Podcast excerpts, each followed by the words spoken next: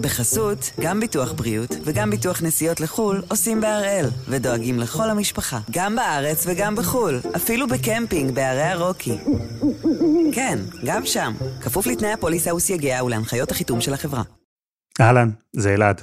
אחד ביום יצא לפגרה לא ארוכה מדי, עד אחרי החגים, אבל חשבנו שזו הזדמנות מצוינת לחזור לכמה מהפרקים שאתם, והאמת שגם אנחנו, אהבנו במיוחד. אז הנה, מתחילים. מעטים, אם בכלל, האמינו. מעטים האמינו שעוד יש דבר כזה ארגון טליבן מתפקד. מעטים עוד יותר האמינו שהארגון הזה יוכל לכבוש שוב את אפגניסטן. ומעטים אפילו יותר מזה חשבו שהכיבוש הזה ייקח ימים בודדים בלבד. אתמול הטליבן השלים את הכיבוש של אפגניסטן. הלוחמים שלו כיתרו את הבירה כאבול, הנשיא האפגני ברח, הצבא האפגני נכנע, וכאילו ברגע, ממש ברגע, אפגניסטן חזרה 20 שנה אחורה, אבל בעצם חזרה מאות שנים אחורה.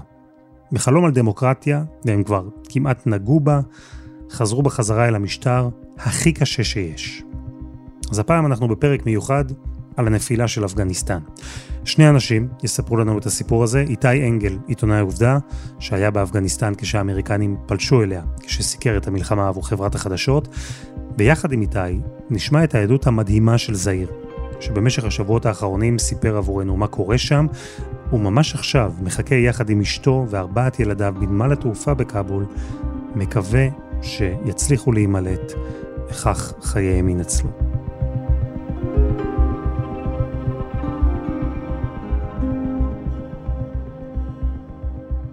איתי אנגל, שלום.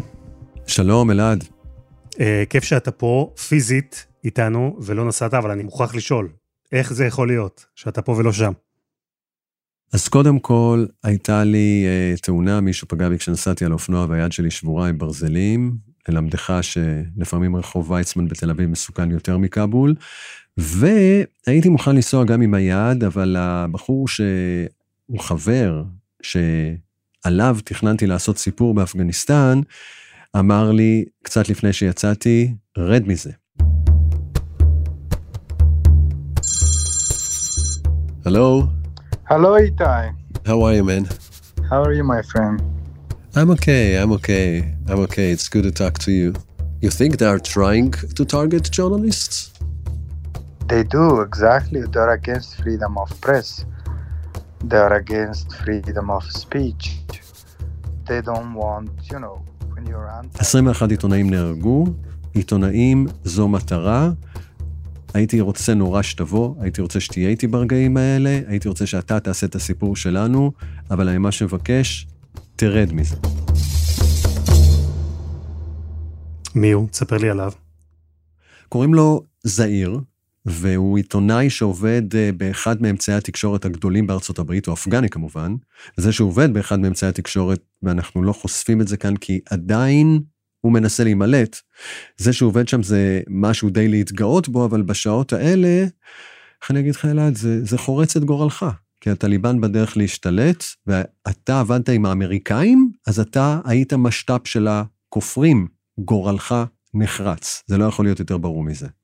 There are thousands and thousands of people like me who would be their targets. Those who worked and collaborated with Americans. As as long as they they find out about who you are and what you have done, you're a target. הוא חבר שלך, ובמשך השבועות האחרונים אתה משוחח איתו עבורנו. מה אתה שומע ממנו? כרגע אנחנו שומעים על uh, פאניקה ברחובות. There's a state of panic and fear among the people. I've seen people, I've seen women rushing, men rushing. There's a, a constant state of fear, panic. People are calling relatives, they're calling friends, and they're, they're asking for advice, what to do, where to hide, uh, including myself. הוא יצא לפני כמה שעות uh, לסיבוב, הוא רואה אנשים בורחים, הוא רואה נשים בורחות, הכל פשוט בפאניקה מוחלטת. זאת אומרת, אנשים מסתערים על השדה תעופה, אלפים בדרך uh, לשדה, הדרך לשם פקוקה, רואים כבר את הטליבן מתקרבים, ומה שמעניין, התכונה הכי בולטת בשעות האלה זה שאנשים משמידים מסמכים שלהם שנותנים מושג על זה שהם עבדו עם הממשלה. People at their homes, they're trying to uh, destroy documents that uh, show their affiliations with the government or with the uh, Westerners. Uh, they're trying to hide their, you know, personal weapons if they have any. ואגב, אה, זעיר עצמו, שבמשך כל השנים מדווח, אתה יודע, על הניסיונות של הטליבן להשתלט על אפגניסטן ועל הזוועות של הטליבן, הוא ובני המשפחה שלו גם, הנה הוא מספר לנו, הם עסוקים כרגע בלהיפטר מכל מסמך, כל תעודה, כל בגד וכל מצלמה שמסגירה אותם. I did it, my brother, we did that since last night. We just we destroyed a lot of papers and documents, unfortunately. And I see my neighbors did it. There are some people who are doing it right now. It, it, it's a very, very, you know, unpredictable situation in Kabul. איפה הכרתם? אנחנו הכרנו לפני שנתיים, הייתי במלגה, 17 עיתונאים מכל העולם, לשמחתי הייתי אחד מהם באוניברסיטת אה, מישיגן באן ארבור, וזעיר היה גם, אתה יודע, עיתונאי אפגני אדיר. אדיר, אתה יודע, הוא הסתכן באמת ברמה שהחיים שלו היו כל כך הרבה פעמים ניצלו במקרה. ועצם זה שהכרתי אותו לפני שנתיים באן ארבור, זאת אומרת שהכרתי גם את אשתו ואת ארבעת הילדים שלו. מאז נעשינו חברים, מאז גם חשבנו על הרגע שבו אני אבוא שוב אה, לאפגניסטן, ושתבין, הוא עצמו כמובן מוסלמי, מאמין. אבל מבחינתו, החבר'ה האלה, הטליבן, שבהרבה מובנים, לא פחות ואפילו יותר גרועים בתפיסת שריעה שלהם מדאעש, הם הולכים לגמור לא רק את אשתו ולא רק את הילדים שלו, אלא את כל בני המשפחה שלו, כי הם קשורים לזעיר שעבד בעיתון האמריקאי ההוא. אז זהו, שאנחנו קוראים לו כאן זעיר, זה לא השם האמיתי שלו, ולמרות שהוא אמר לך שהוא מוכן להיחשף, אנחנו החלטנו לא לזהות פרטים שלו, כדי לשמור עליו ועל המשפחה. וממש עכשיו, ממש עכשיו, ברגע הזה שבו אתה ואני משוחחים, זעיר והמשפחה שלו נמצאים בנמל התעופה, מנסים לעלות על טיסה שתוציא אותם מאפגניסטן, ואתה ממשיך לקבל ממנו עדכונים כל הזמן, אפילו עכשיו. ממש ככה. אגב, הוא בעצמו אמר, תקשיב, איתי, לך על זה. אני כבר ניסיתי הכל, נתתי הכל, אתה יכול לספר את הסיפור שלי, אני לא יודע אם זה סוף הסיפור שלי, או שזה באמת, אני אצליח אה, להימלט מפה במסוקים והמטוסים האחרונים שממריאים מכבול. אה, תספר את הסיפור שלי. אני בוחר, אנחנו בוחרים כאן, בכל זאת לא להזכיר את השם שלו, את המקום שבו הוא עובד, עד שהוא באמת יצליח להימלט. שוב, אם הוא יצליח להימלט, What about you? Are you afraid? I am. I am. I don't know what's going to happen to us, to me, to my family. We're trapped. I don't know what's going to happen, how long I'll be trapped here. So we're just waiting and watching and listening for good news, and we don't know what's happening.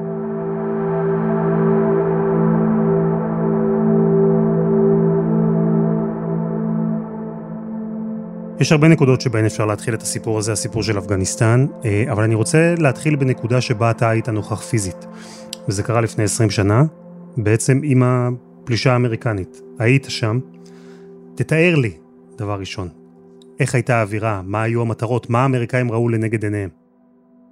אז תראה, קודם כל יצאתי לדרך מניו יורק, אחרי uh, 9-11, ועל רקע ההריסות היה רגע אדיר מבחינת הנשיא ג'ורג' בוש. הוא הגיע לשם, אפשר להגיד הרבה דברים על ג'ורג' בוש, אבל, אבל הוא סחבק בצורה שבדיוק התאימה למה שכולם דרשו. הוא חיבק את האחראי על כוחות הכיבוי, נהרגו המון כבאים אז, הוא התחיל לספר על זה שזה רגע קשה לאמריקאים. מישהו מרחוק, איזה כבאי על הריסות מרוחקות, אמר שלא שומעים אותך טוב, אז הוא אמר, אבל אני שומע אותך. ועוד מעט, כולם ישמעו לא רק אותך, גם האלה באפגניסטן ישמעו מאיתנו. I can hear you.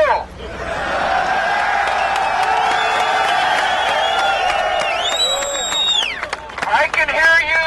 The rest of the world hears you. And the people. And the people who knocked these buildings down will hear all of us soon.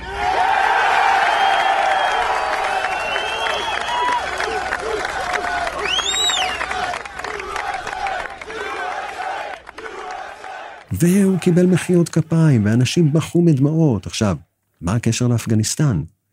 כי מי שעשה את הפיגוע זה אל-קאעידה, של אוסמה בן לאדן. מאיפה הם מגיעים? מאפגניסטן. המשטר שם, משטר טליבן, שחולק את אותה תפיסת עולם כמו אל-קאעידה, מארח אותם, אז אנחנו, האמריקאים, חייבים ללכת לאפגניסטן ולהעיף את המשטר הזה. לשם אני מגיע. אני מגיע למלחמה הזאת, ותשמע, הייתי שם חודשיים רצוף, מדינה סופר שקשה לעבוד בה, ובסוף באמת הטליבן עפים. אני מגיע לקרבות המכריעים, אבל אני רואה משהו מאוד מוזר, זאת אומרת, מה שאני חשבתי יהיה רגע היסטורי סופר שמח, חגיגות, זיקוקים, לא. הטליבן נכנעים, זאת אומרת, בורחים, נכנסים הכוחות, קראו להם הברית הצפונית, זה אנשים שזה של הממשלה, ואנשים לא שמחים, אנשים עם מבט די אטום, אפילו קודר.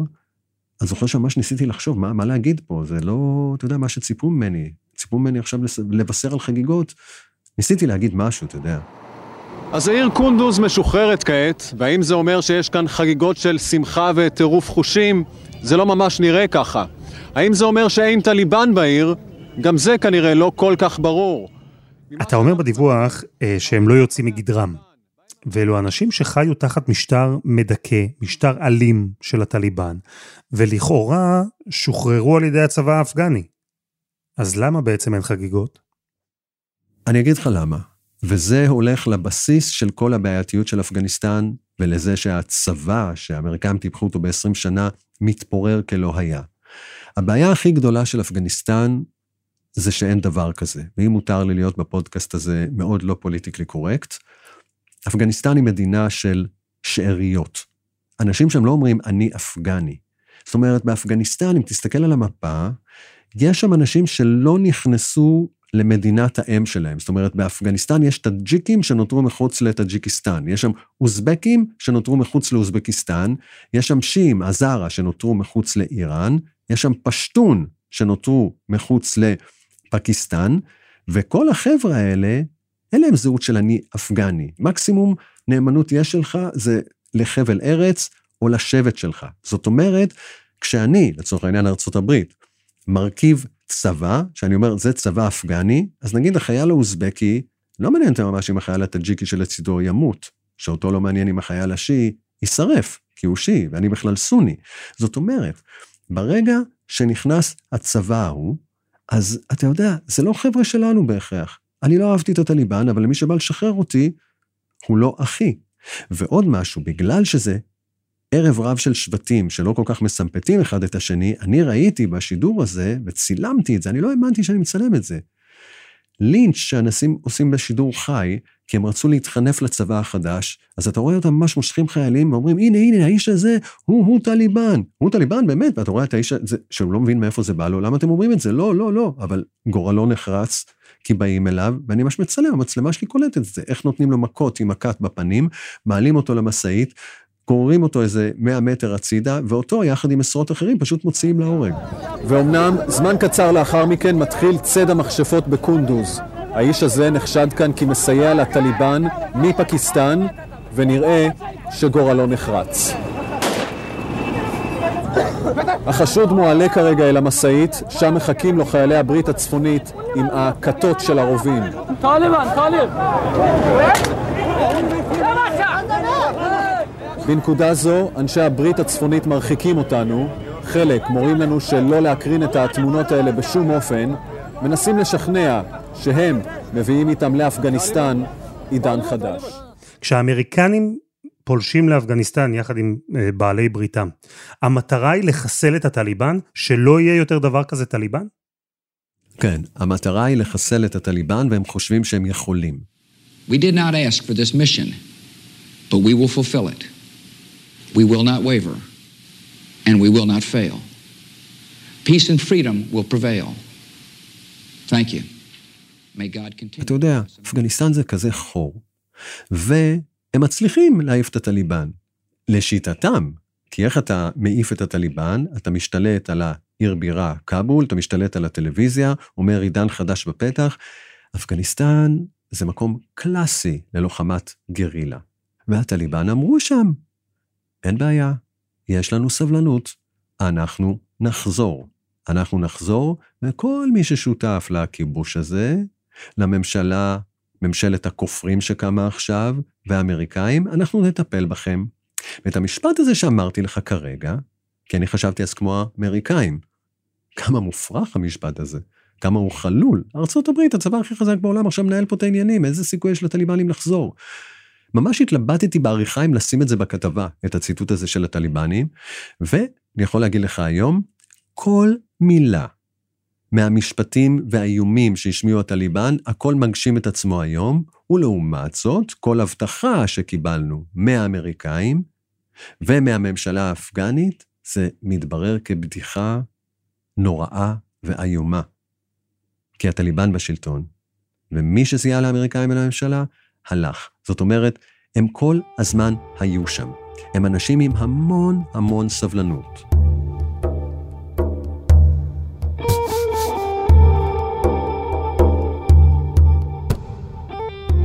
אז אני רוצה שנדבר רגע על הטליבן, כי בשיחה האחרונה שלנו דיברנו על דאעש. הרציונל הוא אותו רציונל, גם הטליבן רק רוצה להשליט את ערכי האסלאם כמו שהוא מפרש אותם? מה ההבדל בין הטליבן לבין דאעש? דאעש בכלל לא מאמינים במושג של מדינה. הם רוצים להחזיר את מה שהיה פה פעם, שזו חליפות, לפני שהיו מדינות לאום, מדינות ריבוניות. לכן הם בנו את המדינה האסלאמית ולצורך המימוש שלה צריך להרוס את כל המדינות. גם את סוריה, גם את עיראק, גם את ישראל, גם ארה"ב, גם שוודיה, גם מדינת פלסטינים תקום. אסור מדינה ריבונית.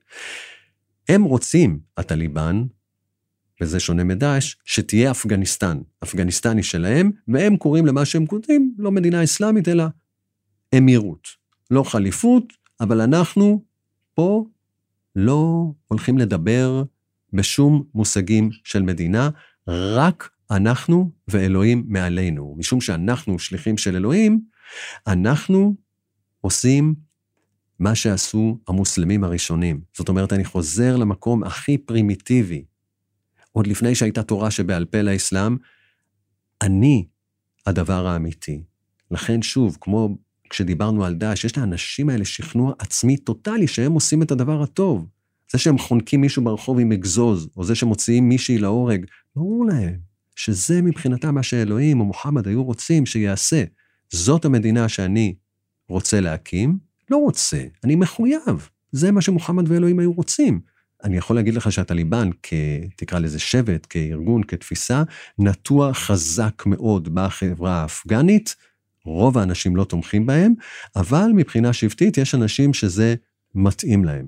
ואנחנו שומעים את החבר שלנו, זעיר, שוב, שהוא איש נבון, אינטליגנט, האישה שלו רוצה להמשיך ללמוד וליצור, אבל יש לך מקומות אפלים מהמדינה שעדיין הגיוני שאתה תוכל להחליף את האישה בשתי כבשים, ואני לא הגזמתי כרגע. או שכמו שהיה במשטר של הטליבן, אם חס וחלילה אונסים אישה והיא לא יכולה להוכיח את זה, אז לא רק שלא מטפלים במקרה הזה, אלא מענישים אותה בנעוף. ואחד העונשים היה להוציא אותה להורג, לא סתם, אלא באיצטדיון הכדורגל, באיצטדיון המרכזי של כבול, כשהוא מלא בעשרות אלפי צופים כדי שיראו. זו הייתה התרבות, זה היה הכיף של אנשים. ותשמע אגב את זעיר נזכר בימים האלה שהם הסתובבו שם ברחובות. I remember there was there was a time that the Taliban was in power and almost 95% of the territory in Afghanistan. The first people to grow beard, the first women to wear burqas and and stay at home and don't work and, and don't come out in public without a chaperone or a male relative. They had police on the roundabouts in Kabul who would stop passerbys and check their beards that it's long enough. Uh, they would even take men to a private place and check the underarm hair that you have, the pubis that men and women have. So they would even check that from behind the cloth. They would touch. You need to clean that. You need to always trim and shave your private parts. אתה יודע, היה לי קשה לתרגם את מה שהוא אומר. הטליבן קודם כל בדקו שעצרו אותך ברחוב, שהזקן שלך מספיק ארוך. אחרי זה, כמובן לאישה, בדקו שהיא לבושה בבורקה, שלא רואים סנטימטר מהפנים שלה.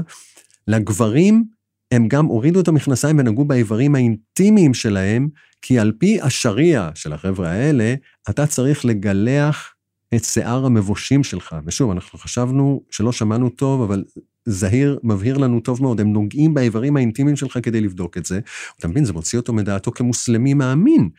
ועוד דוגמה, מי שמעשן, עוד uh, צורה של כפירה, תקשיב למה הם עושים לו. If you try to smoke and they caught you, they would put your mouth in the vehicle's exhaust and then they would accelerate to give you that bad, you know, smoke from a car so that you stop smoking. וגם כאן, אתה יודע, קשה לקלוט את התרגום הזה, אבל אתה עישנת, אתה כפרת, איך אני אגרום לך לא לעשן, אם אני לא מוציא אותך מיד להורג? הם פותחים להם בכוח את השפתיים, ומכניסים לתוך הפה שלהם אגזוז של מכונית, מפעילים אותו כדי שכל העשן ייכנס לו פנימה. או כדי לחנוק ושהוא ימות ברחוב, או שיחווה את החוויה הפיזית הכי נוראה ולא יעשה את זה עוד פעם. זה המשטר שהיה, וזה המשטר שמתחיל מהיום.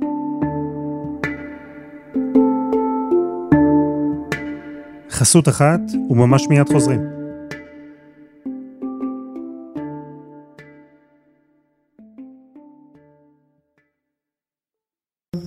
בחסות, גם ביטוח בריאות וגם ביטוח נסיעות לחו"ל עושים בהראל, ודואגים לכל המשפחה, גם בארץ וגם בחו"ל, אפילו בקמפינג בערי הרוקי. כן, גם שם, כפוף לתנאי הפוליסה וסייגיה ולהנחיות החיתום של החברה. איתי אנגל, אנחנו עם הסיפור של הנפילה המהירה של אפגניסטן לידי הטליבן, ואני לפחות חייב לומר לך שאותי הסיפור הזה הפתיע מאוד, כי ראינו בתוך ימים ארגון שלכאורה כבר יצא לחלוטין מחיינו, מצליח לכבוש את כל המדינה. והשאלה היא אם במערב ציפו את זה, או שגם שם חשבו שזהו, זה סיפור גמור, והטליבן כבר נמצא מאחורינו. המערב היה בטוח שזה מאחורינו, ואף אחד לא מתאר לעצמו שארגון כזה של טליבן, שאתה רואה אותם אגב, אתה יודע, זה לא נראה כארגון שבאמת יכול להוות איום, אה, שיחזור אי פעם לשלטון. הבעיה זה שוב, כמו בהרבה מלחמות של ארה"ב, שלא מבינים את המהות של העם, את המורכבות והבעייתיות של העם הזה, שבעצם אין עם כזה, אפגני, ואם הקבוצה הכי גדולה המאורגנת היא טליבן, מי שמאורגן וממושמע, יש לו את הסיכוי הכי גבוה להשתלט על המקום הזה. והטליבן הם כאלה. הם חיכו בצד, הם חיכו בצד, והם המתינו. והדבר המדהים במה שאנחנו רואים בעיניי לפחות, זו המהירות שבה נמחקו 20 השנה האחרונות. וצריך לומר, אלו 20 שנה של מלחמה, עם יותר מ-3,500 חיילים הרוגים למערב, רובם אמריקאים, 20 שנה עם יותר מ-60 אלף קורבנות אפגנים, 20 שנה שעלו לארצות הברית לפי הערכות טריליון דולר, ואחרי כל זה, ואחרי שהציבו מטרות יומרניות כמו לחסל את הטליבן, להביא דמוקרטיה לאפגניסטן, מתי הבשילה אצל האמריקנים ההחלטה לסגת משם? אני אגיד לך מתי אני הבנתי את זה בפעם הראשונה. אחרי עשר שנים של מלחמה. אז אובמה אגב היה נשיא, ואחד המפקדים האמריקאים באפגניסטן אמר לי, ששאלתי אותו, תשמע, זה מלחמה כבר של עשר שנים. הוא אמר לי, לא, זה לא מלחמה של עשר שנים, מבחינתי זה עשר מלחמות כל פעם של שנה אחת. ולמה הוא אומר את זה? כי כל נשיא החליט, בעצם צריך למחוק את האסטרטגיה ולהחליט על אסטרטגיה אחרת. וגם כל נשיא החליף, נגיד אובמה החליף כמה רמטכ"לים, וכל רמטכ"ל חדש שינה לחלוטין את האסטרטגיה. אנחנו צריכים להילחם ולהקריב חיילים אמריקאים, אנחנו צריכים רק לאמן אה, חיילים אפגנים. גם זה לא הולך, אז בואו נעשה מל"טים מתאבדים. אנחנו צריכים להגיע להסדר כי גם זה לא הולך, אבל הסדר, אנחנו נכפה אותו. בחיים אנחנו לא מדברים עם הטליבן, ואז בא נשיא חדש. לא, אנחנו חייבים לדבר עם הטליבן, רק עם הטליבן, רק עם מל"טים. זאת אומרת, כל פעם הם מתחילים לשנות, וכשבאמת ניסו להשקיע, תחשוב, 20 שנה, התסכול נעשה טוטאלי, ואתה מבין שאתה מתמודד מול אנשים שיש להם את כל הסבלנות שבעולם. זה לא טיים פריים שלך, הסוף ידוע מראש. ואז האמריקאים מגבשים את המדיניות הזאת של No American boots on the ground. לא יהיו יותר נעליים צבאיות של חיילים אמריקאים על האדמה הארורה הזאת. מי שמודיע על זה באופן רשמי זה טראמפ. I am not looking to kill hundreds of thousands of people in Afghanistan, many of them totally innocent. It is also not our function to serve other nations as law enforcement agencies. We are working to finally end America's longest war and bring our troops back home. הוא מודיע על הנסיגה, למרות שגם אובמה כבר הרהר בה, וביידן מבחינתו, אגב, בא לו לעוף משם עוד הרבה ממה שבא לטראמפ לעוף משם. ובעצם, עם העזיבה של האמריקנים, הטליבן נכנס? ככה זה קרה? זה קרה בצורה שהיום אה, נראית הכי מעליבה כלפי האמריקאים. האמריקאים נקבו בתאריך הזה של 11 בספטמבר, אז העזיבה שלנו, באופן סמלי, אותו תאריך ששם היה אסון התאומים. זאת אומרת, ידענו שיש עוד זמן, יש עוד משהו כמו חודש. אבל יום אחד הם עזבו את הבסיס הכי גדול שלהם, הבסיס בשדה התעופה בגרם, ופתאום כולו התפנה. מאלפי אנשים, ממאות מטוסים ומל"טים מתאבדים שהיו שם, הכל נעלם. אגב, הם לא עדכנו אפילו את האפגנים שעבדו איתם בשדה הזה. כל אלה שעשו איתם את הלוגיסטיקה, פתאום האלה הבינו שהם חשופים. החבר'ה שאמורים היו להגן עליי, כבר לא פה. וברגע שהטליבן מבין שהאמריקאים לא בבאגרם, זאת אומרת, אין יותר תקיפות מהאוויר של האמריקאים. אני מבין כטליבן שהמדינה פתוחה בשבילי. והצבא האפגני במקביל מבין שזהו. הצלחנו להילחם לא רק שהאמריקאים נתנו לנו את הגב האווירי הזה, אבל אין יותר גב אווירי. זה רק הרובים שלי והנחישות של החיילים שלי, ומכאן הכל קורס כמו דומינו. קצב הכיבוש של הטליבן בימים אלה זה קצב ההליכה שלהם. אין התנגדות, לא היו קרבות. עיר אחרי עיר, ג'לאלבד, לשקרגה, קונדוז, איפה שאני הייתי, כולן נפלו בלי קרב. ברגע שהייתה ההבנה שהכל נגמר, אז אותו צבא, שאין לו שום באמת אה, תחושה שהוא מייצג משהו אפגני, עזב. וככה הם מתקדמים ממש, אתה יודע, בקצב של ההליכה. כשהטליבן כובש כפר או עיר, זה אומר שאנחנו חזרנו להיות אה, כמו לפני 20 שנה? אותו טליבן, אותם חוקים? חד משמעית, חד משמעית. מה שחשוב אגב, אגב ההצהרות המפויסות של הטליבן, אנחנו כאן, אבל אנחנו לא רוצים לפגוע באזרחים, וגם אנחנו מוכנים לסלוח לאנשים ששירתו כחיילים בצבא של הממשלה הכופרת. וואלה, תסתכל על התמונות המאוד נדירות שיש אומץ גדול לאנשים ששולחים אותם, שמעלים מקונדוס, מג'לאלבד, הם נכנסו, השתלטו, מגיעים לרדיו, מגיעים לטלוויזיה, משמיעים את התפילות, מרימים את הדגל שלהם הלבן של הטליבן, ותמיד אתה יכול לראות גופות מפוזרות של כופרים. שוב, אני עושה משהו שאני מחויב לעשות, אין לי סמכות ממוחמד ומאלוהים לסלוח להם. לא. כי לפי התפיסה של השריעה אני צריך לגמור אותם. אז אתה בעצם קיבלת מהמחוזות האלה, מהכפרים, מהערים האלה, את המושג על מה שהולך להיות. אתה קולט? נגמר. עיר אחרי עיר, מחוז אחרי מחוז, והעניין הוא שגם אתה לא יכול כבר יותר לשמוע ביקורת. זהו. כרגע מי שיוציא ביקורת, הם יגיעו אליו. ובגלל זה, זעיר שלנו, אנחנו קוראים לו זעיר, כי אתה יודע, כי אם הם שומעים את הפודקאסט הזה, אנחנו יכולים רק לדמיין. There are rumors that the Taliban are uh, forcing uh, underage girls to marry them. And, uh, you know, well, there is uh, rumors of rape, which the Taliban do not confirm. שמעת את זעיר מתאר איך הם לוקחים נערות צעירות ומחתנים אותן בכוח עם הלוחמים, עם הג'יהאדיסטים שלהם, שזה אקט ג'יהאדיסטי קלאסי, גם דאעש עושים את זה. ויש גם שמועות על אונס, שכמו שזעיר אומר, הטליבן מכחישים, אבל אתה יודע, הכחשה או לא, זה, זה טליבן. זה הארגון הכי אפל שיש לך על פני כדור הארץ. כולם נמלטים, וזה קורה בקצב, אגב, שאני לא חשבתי שיקרה.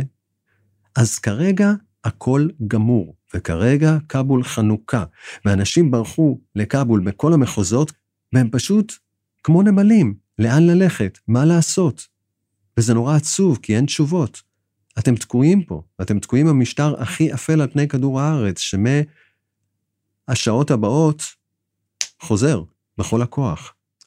וזעיר, וזו נקודה ששווה להדגיש, החבר שלך, אפגני, מוסלמי, מדבר איתך, עיתונאי יהודי ישראלי, הוא משתף את החוויות הקשות שהוא חווה שם בתקופה הזו. אותו, זה מפתיע מה שאנחנו רואים? הוא הבין שלשם זה הולך? זהו בדיוק, הוא מספר לנו שאפילו הוא, עם כל הידע שלו, האדיר, לא תפס את לוח הזמנים הזה, אתה יודע, כי נאמר שעד לפני שבוע הוא היה יכול לקחת מכונית ולנסוע עד הגבול עם פקיסטן. אבל כבר לא, כי כמה ימים אחרי זה, הטליבן בעצם השתלטו על כל הדרכים, והעיר שממנו הוא מגיע, כבול, הייתה חנוכה. I don't know what's going to happen to us, to me, to my family. We're trapped. There's no way we could apply for any visas. There's no way we could drive to any embassies or anywhere. It's just really, you know, it's, it's, it's a nightmare. וכמו שאתה שומע אותו פה, הוא אומר, I'm trapped. אני והמשפחה שלי. זאת אומרת, הדרך היחידה להגיע זה לשדה התעופה. הוא מדבר עם הארגון, ארגון התקשורת האמריקני, שיש לו סופר השפעה, שהוא מחויב בעצם למלט אותו החוצה. אבל הארגון הזה שהיה צריך לדאוג לזה לפני כמה שבועות, חשב, יש לנו את הזמן. אף אחד לא קלט מה קורה פה. ארצות הברית בפאניקה, ואתה רואה את התמונות, איך מפנים במסוקים מהשגרירות של האמריקנית את הדיפלומטים, ואיך עכשיו, ברגעים האלה, מנסים לעזור להרבה אנשים שעבדו עבור האמריקאים. אתה יודע, אנחנו גדלנו, ארצות הברית גדלה, על הרגע הזה ב-1975, בסייגון, וייטנאם, מסוקים אמריקאים במרוץ נגד השעון מחלצים מהגג, אתה יודע, את האנשים ששיתפו פעולה עם אמריקאים. זו תמונה של התבוסה הכי משפילה שהייתה לאמריקאים, האמריקאים הזנב בין הרגליים נמלטים, מי שמצליח לעלות על המסוקים האחרונים יחיה, מי שלא, כי אין מספיק מקום. הוא נשאר שם, הוא חשוף לכוחות ששעטו קדימה, שיכורי ניצחון, חדורי נקם, שעל המקום הוציאו אנשים להורג. זאת התמונה הכי מפחידה להיסטוריה האמריקנית, ולג'ו ביידן הזכירו את זה לפני uh, יומיים, אמרו לו, יכול להיות שכאבול 2021 תהיה סייגון 1975? Do you see any parallels between this withdrawal and what happened in Vietnam with some people feeling... None whatsoever. Zero. What you had is you had entire brigades breaking through the gates of our embassy.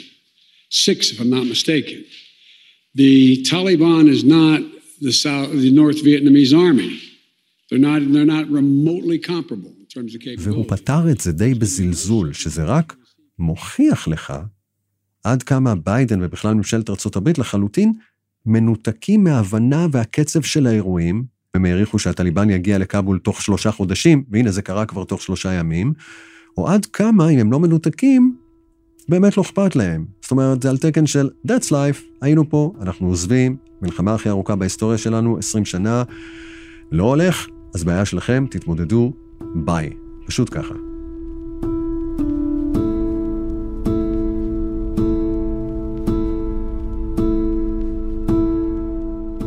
ועם השלב האחרון במסע של הטליבן, כיבוש כבול, רבבות תושבים נמלטו אתמול על נמל התעופה בניסיון נואש להימלט מהמדינה, ואלו כמובן אנשים שחוששים לחייהם, אנשים שאולי שיתפו פעולה עם ארצות הברית בצורה כזו או אחרת.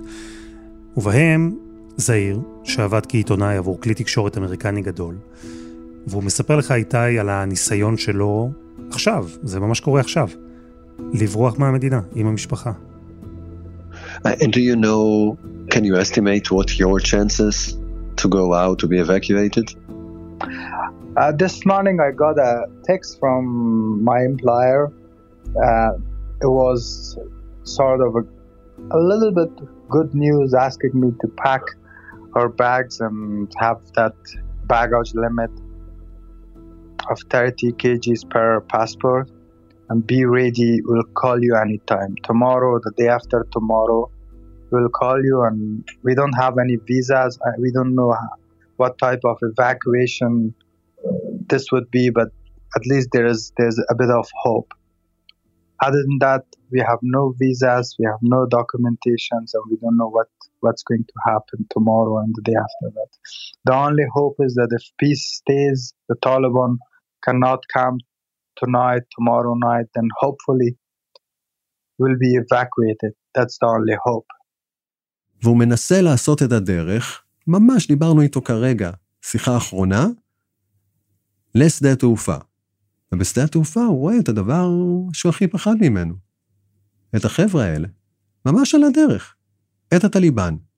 As we were waiting at the airport, uh, I see planes, choppers flying over the airport. I see gunfires. I could hear gunfires outside the airport.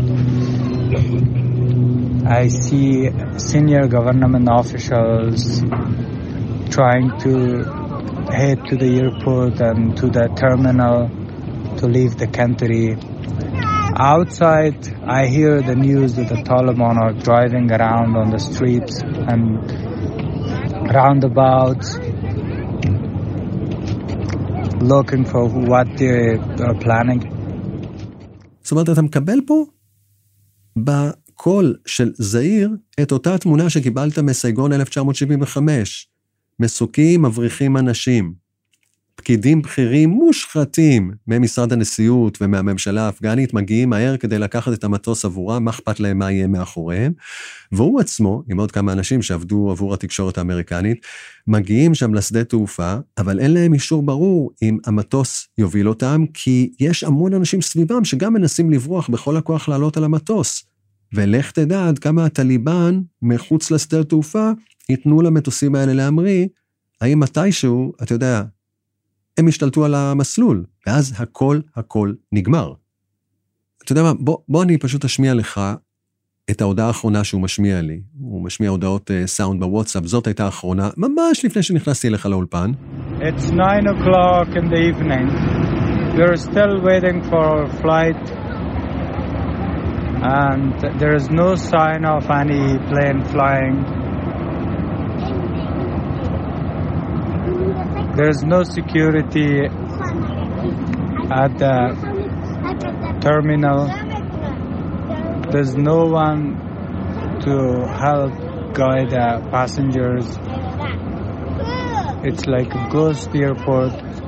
Passengers are getting in without any security check or passport check. So this is what's happening, and uh, we're hoping we'll fly tomorrow morning, but it's still not confirmed. There is a sense of lawlessness outside in the city. I heard rumors that the Taliban sent their uh, patrol into the city to make sure nothing is looted. זאת אומרת, גם פה הוא וגם אנחנו עדיין באי-ודאות.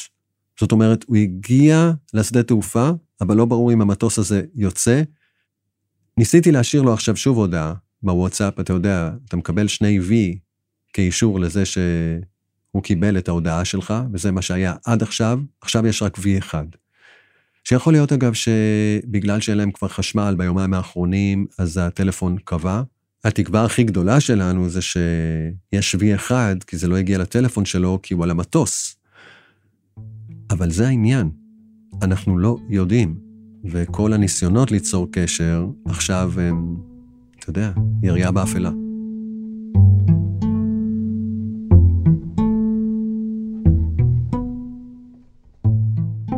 If you leave Afghanistan, do you think that you will ever be able to be back in Afghanistan? You wish for something better to have the rain in Afghanistan?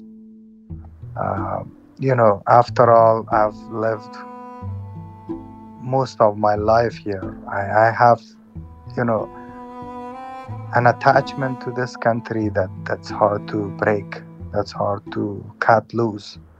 So I wish things go well and there is peace and stability and this current fighting is ended somehow that I could come back and you know see my people and, and, and, just see those who live here with happy faces and you know by one person living leaving the country things will not i mean it doesn't really change the fate of an entire nation So I still hope.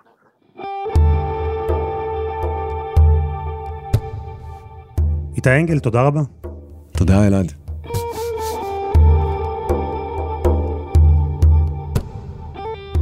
וזה היה אחד ביום, של N12. רק אגיד לטובת מי ששמע את הפרק הזה בפעם הראשונה עכשיו ודואג, אז הסיפור של זהיר הסתיים עם סוף טוב. אנחנו נעלה כאן שוב את החלק האחרון בליווי שלנו מחר. העורך שלנו הוא רום אטיק, תחקיר והפקה רוני ארניב, דני נודלמן ועדי חצרוני, על הסאונד יאיר בשן שגם יצר את מוזיקת הפתיחה שלנו, ואני אלעד שמחיוף. אנחנו נמשיך לצעוד בשבילי הנוסטלגיה עם הפרקים האהובים, עד שנחזור עם פרקים חדשים של אחד ביום, אחרי החגים.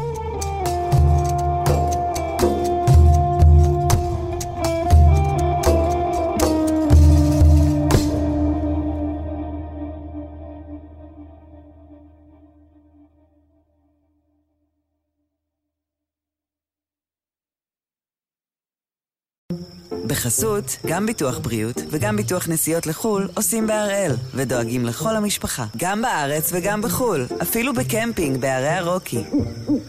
כן, גם שם, כפוף לתנאי הפוליסה וסייגיה ולהנחיות החיתום של החברה.